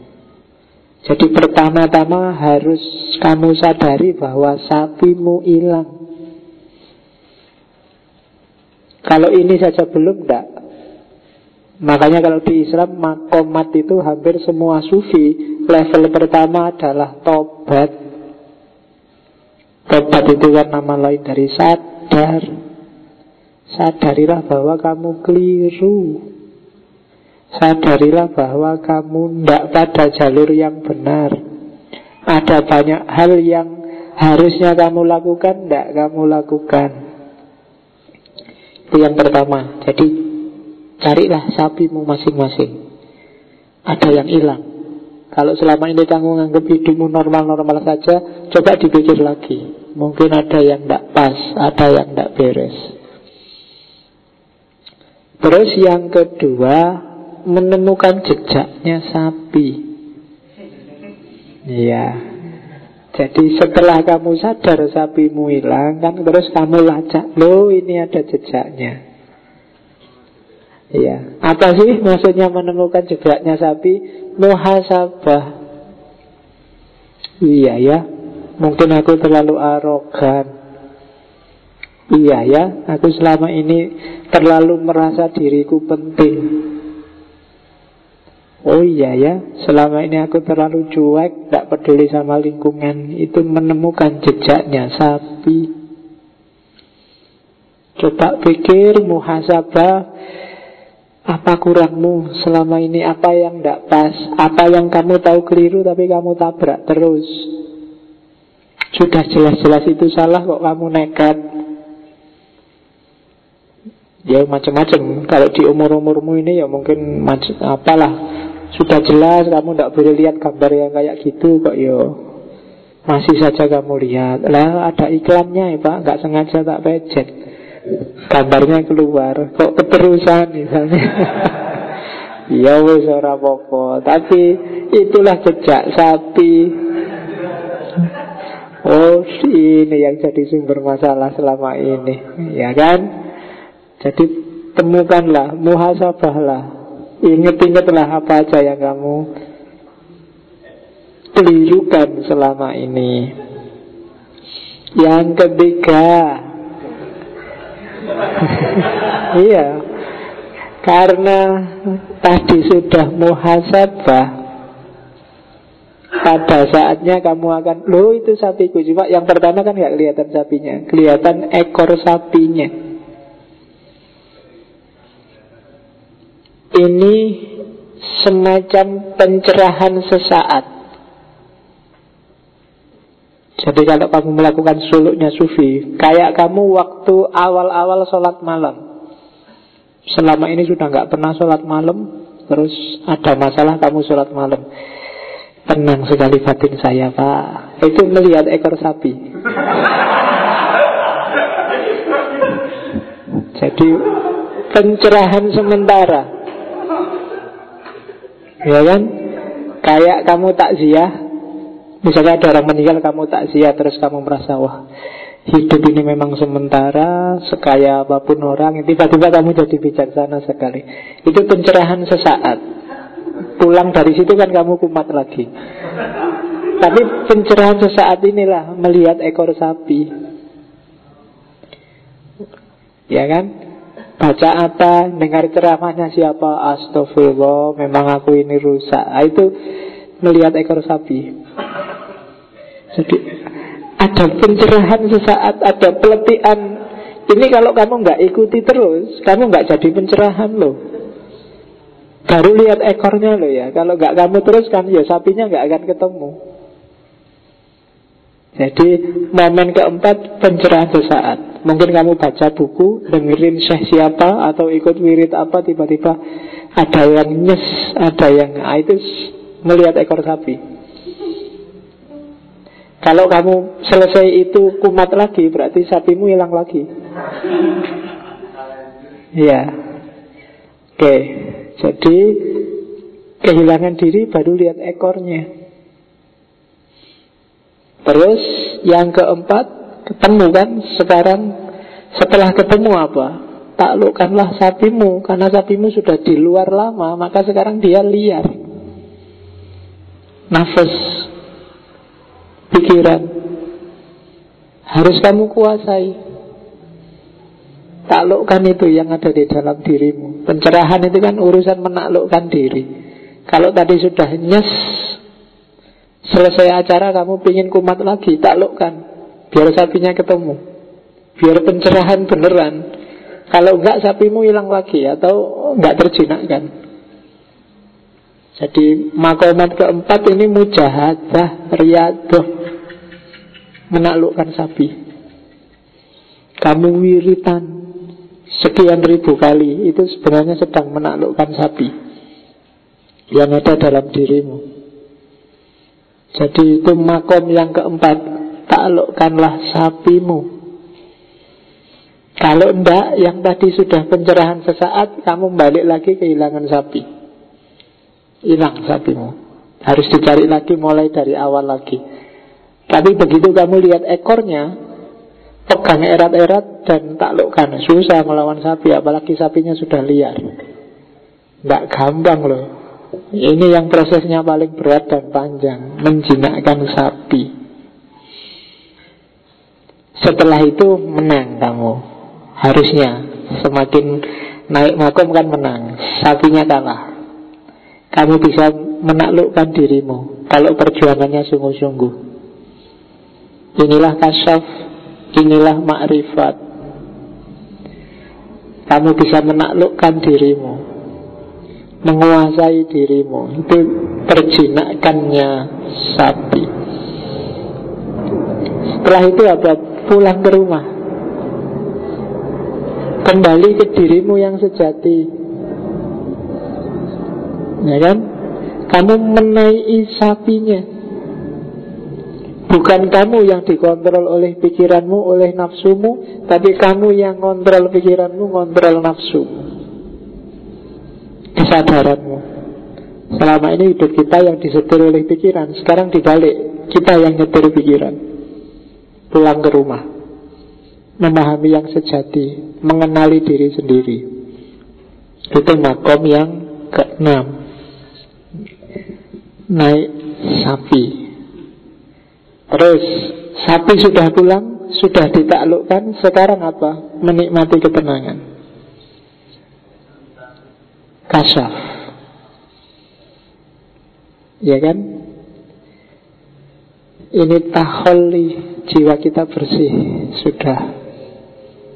Sudah nyaman. Apa-apa tentram, apa-apa establis Kita nikmati Ini yang disukai oleh para sufi itu kan Indahnya pencerahan. Nikmatnya Menang melawan diri sendiri. Diri yang sudah tazkiyatun nafas Tenang Nyaman Kayak penggembala yang melihat Malam Dan sapinya sudah ada di rumah kalau sapinya masih hilang nggak akan bisa tenang. Di rumah mungkin gelisah, pening. Tapi karena sapinya sudah tertaklukkan, sekarang mulai bisa menikmati hidup, mulai bisa tenang. Terus makom ke-8 Moksa Nirwana Surga. Keheningan. Ensu tadi. Semuanya sudah nggak penting lagi. Semuanya sudah tidak urgent lagi. Tajali Jiwanya melebur Hening. Tidak ada yang indah selain dia. Ini sudah wilayah masuk surga ini Keheningan Muksa Nirwana Ya kan kalau Buddha kan nirwana puncaknya. Di era-era awal, Makomat Sufi itu nyampe di nomor 8. Tapi setelah 12 tahun, ada tambahan dua lagi. Ada beberapa ulama Zen yang nambah dua makom lagi ini mirip pikirannya Iqbal yang dulu eksistensialis. Kalau sudah nyampe puncak, ada ulama-ulama, ada tokoh-tokoh yang oleh Zen dianggap dia sudah mengalami nirwana, harusnya masuk surga, tapi dia nggak mau masuk surga. Kenapa? Ketika mau masuk surga dia noleh ke belakang, kasihan ya manusia yang masih belum sadar. Kasihan orang-orang yang masih tertipu. Kasihan orang-orang yang masih belum ngerti hidupnya mau ke mana dan untuk apa. Maka dia tunda Menikmati surga untuk kembali lagi ke dunia. Lahirlah makom ke sembilan. Judulnya kembali ke sumber Cuma sekarang beda sama yang dulu. Ini orangnya sudah mengalami pencerahan. Inilah para wali Inilah para aulia Inilah para maitreya Inilah kalau dalam Buddha. Ya mungkin kalian kalau di Cina pernah dengar Dewi Kuan Im Pernah dengar ada beberapa Buddha yang Tidak tega sama manusia. Dia sayang sama manusia Masih banyak yang tertipu. Masih banyak yang nggak sadar akan hakikat dirinya Maka dia kembali lagi. Cuma sekarang dia beda sama yang dulu Yang masih penggembala sapi. Sekarang dia sudah murni. Sudah kembali kayak bayi, kembali ke sumber. Bayi itu kan bersih, murni, tidak ada pikiran ruwet, tidak ada hasrat ambisi yang tidak perlu, menikmati hidup apa adanya, kembali ke sumber, tidak tertipu lagi oleh dunia. Riadoh sudah selesai.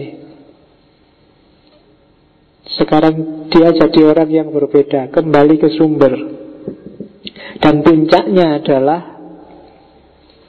Ya sudah, dia sekarang sudah murni Saatnya mengunjungi pasar dunia Ya Hidup bersama masyarakat Menularkan kesadaran Menularkan pencerahan.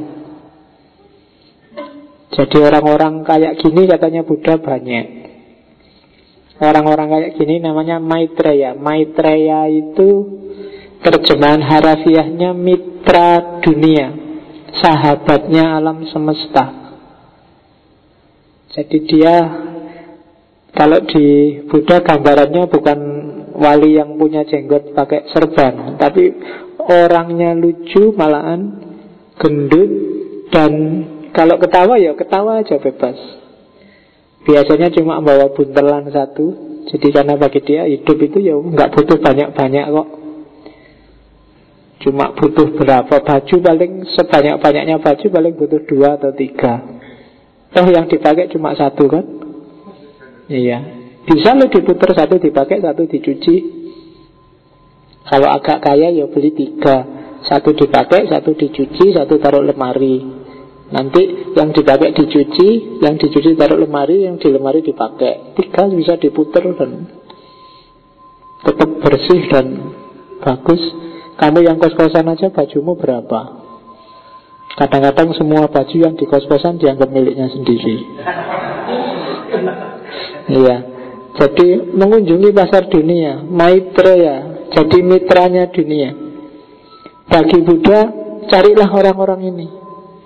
Orang-orang yang sudah mengalami nirwana, sudah melewati kesadaran puncak untuk meningkatkan kesadaranmu. Cara mencarinya paling gampang adalah bukan dengan kamu ke mana-mana nyari, tapi bersihkan dirimu. Ketika dirimu bersih, orang-orang kayak gini yang akan mendekatimu. Kalau kamu sudah siap, mereka akan datang sendiri. Ini logikanya kayak para wali.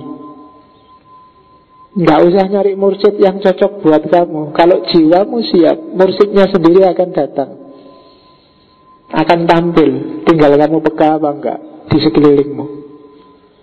Maitreya, sahabat dunia. Mereka ini orang-orang yang sangat kasihan, sangat sayang padamu. Harusnya mereka menikmati hidup di dunia, eh di nirwana, tapi milih hidup kembali lagi ke dunia demi menyelamatkanmu. Dan di antara kitab-kitab Buddha nanti ada ramalan bahwa di akhir zaman akan ada Maitreya yang naik onta. Dan di banyak tafsir bagi banyak orang itu sebenarnya meramalkan kehadiran Nabi Muhammad. Makanya nanti cari buku yang judulnya bahwa Nabi Muhammad ada dalam kitab-kitab Weda. Ya meskipun namanya pasti bukan Muhammad, tapi isyarat-isyarat keberadaannya mirip dan sama. Jadi cari orang-orang yang digambarkan selalu ceria, hidupnya natural, nggak dibuat-buat, malah gendut. Dan kalau mau ketawa, ketawa aja. Nggak ditahan-tahan karena sopan santun, nggak ditahan-tahan karena wah, enggak. Perutnya juga tidak six pack Iya. Jangan dibayangkan sakti luar biasa Terus bisa bikin apa. Enggak Itu bonus yang tidak penting. Satu-satunya yang bisa dia lakukan adalah Menemanimu Untuk mencapai pencerahan Bahkan dia hanya menemanimu Gak bisa bikin kamu tercerahkan. Dia bisa nulari virus kesadaran Dalam dirimu. Yang bikin kamu tergerak untuk Melakukan aktivitas yang nomor satu sampai nomor sembilan tadi. Itu yang saya sebut makomatnya Zen Agak mirip dengan Sufi. Cuma kalau di rumah-rumahnya orang Cina Biasanya ada gambar deret sepuluh itu. Ini tak ambil yang Karena versinya banyak Tafsirnya juga banyak. Cuma tak ambil yang agak bagus. Gambarnya biasanya jelek-jelek hitam putih kayak Coret-coret biasa itu. Jadi itu makom yang ke sepuluh. Mengunjungi pasar dunia. Kayak Nabi sudah Isra Mi'raj Sudah melewati surga Melewati neraka Bahkan sudah ketemu Allah Tapi balik lagi ke dunia Makanya Ibnu Arabi bilang Kalau aku Muhammad Aku tidak akan mau balik lagi Sudah nyampe sana setiap orang itu tujuannya ke sana. Nabi nyampe sana masih balik lagi. Kenapa? Kayak tadi dia noleh ke belakang, kasihan umatnya. Kalau nyari enaknya sendiri, finish, selesai. Tapi kan enggak.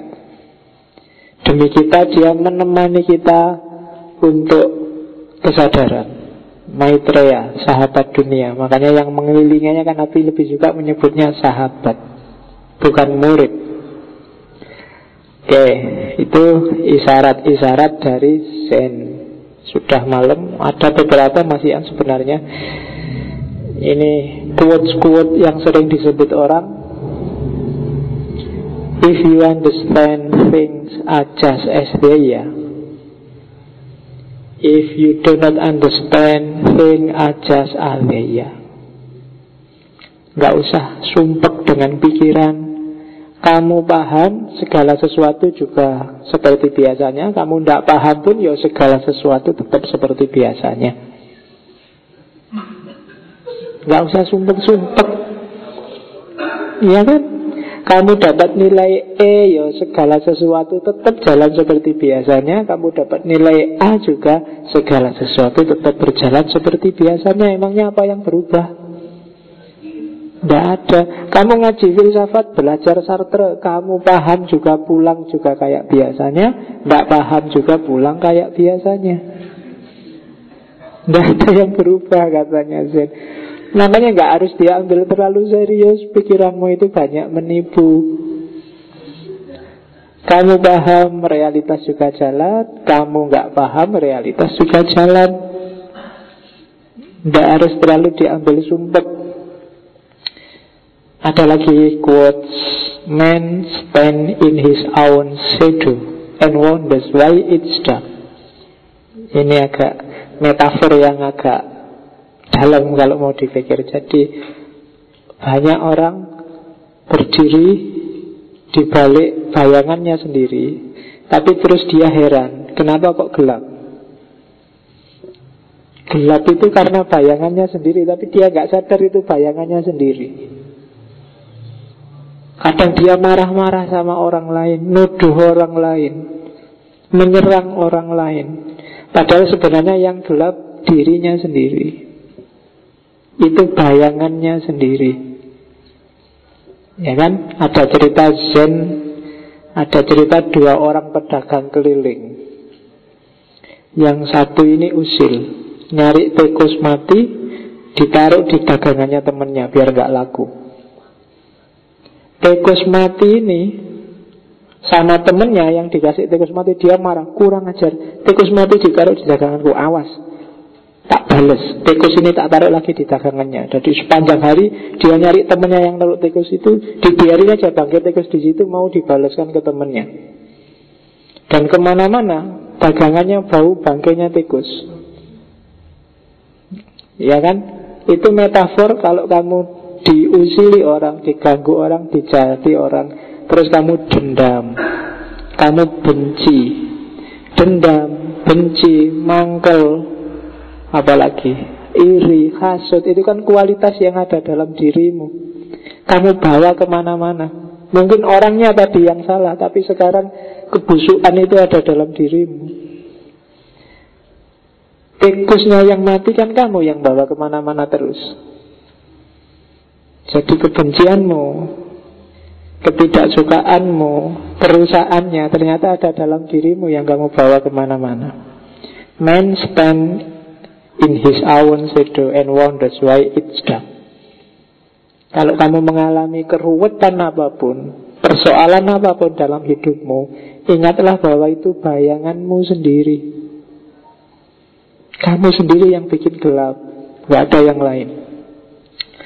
Terus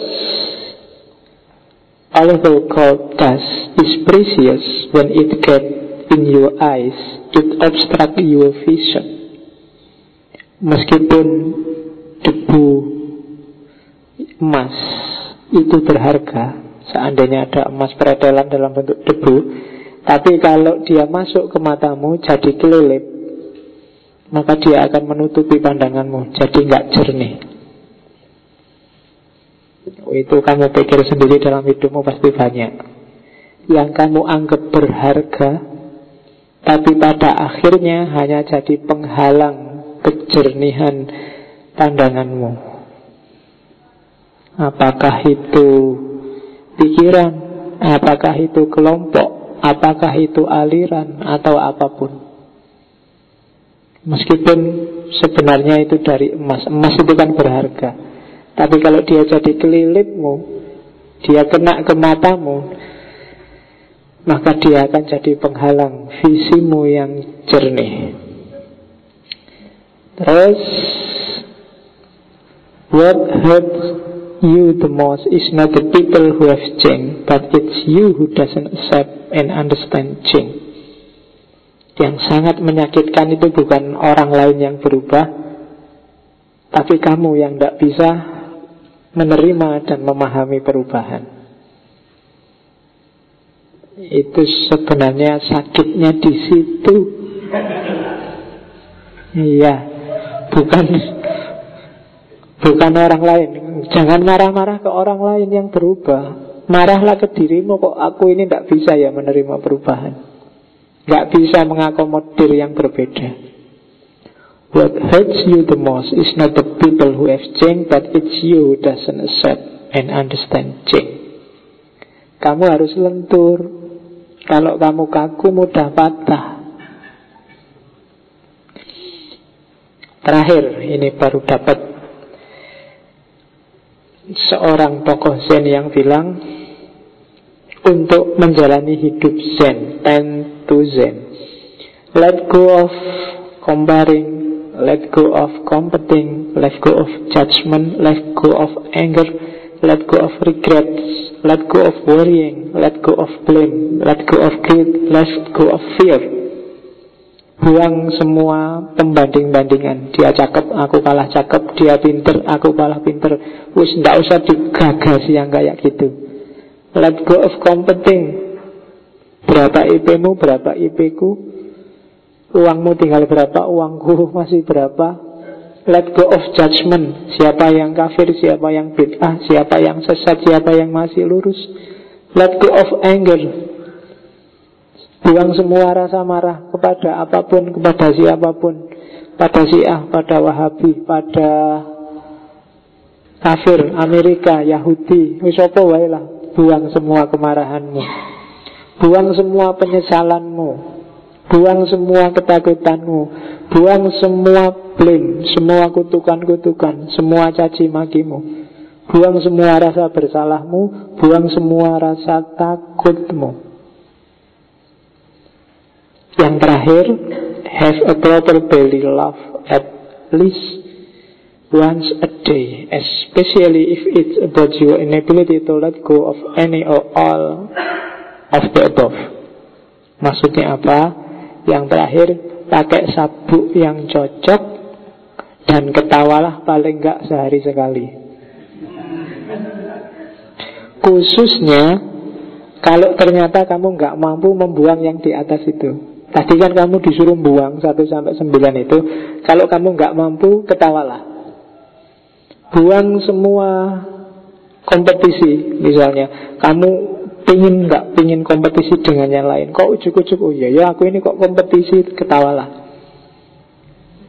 Ketawa aja, nikmati bahwa ah, ternyata kayak gini aku ini ya ketawalah. Buang semua kemarahan. Kok ternyata bablas di satu momen kamu marah, ketawa saja. Begitu kamu sadar, oh iya aku kok marah ya, terus ketawalah. Kalau kamu bablas ternyata takut, masih takut, masih punya rasa bersalah, masih suka memfonis-fonis orang, begitu kamu sadar, ketawalah. Dan itulah Zen.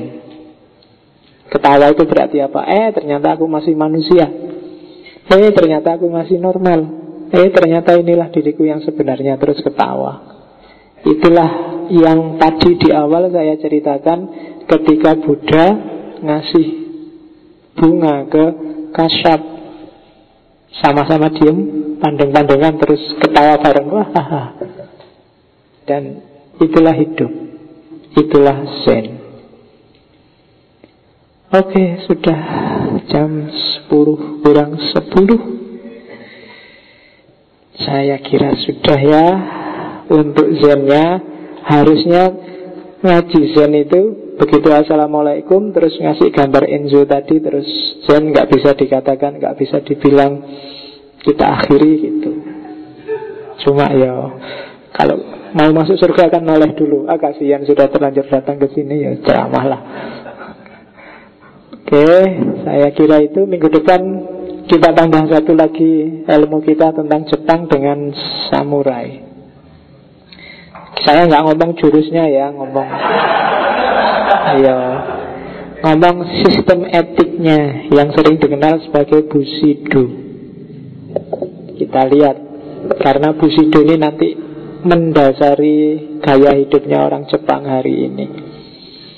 Oke, alhamdulillah tidak ada pertanyaan juga Ya pertanyaannya online Kurang lebihnya mohon maaf. Wallahul muwafiq Wal afu minkum. Wallahu a'lam bisawab Wassalamualaikum warahmatullahi wabarakatuh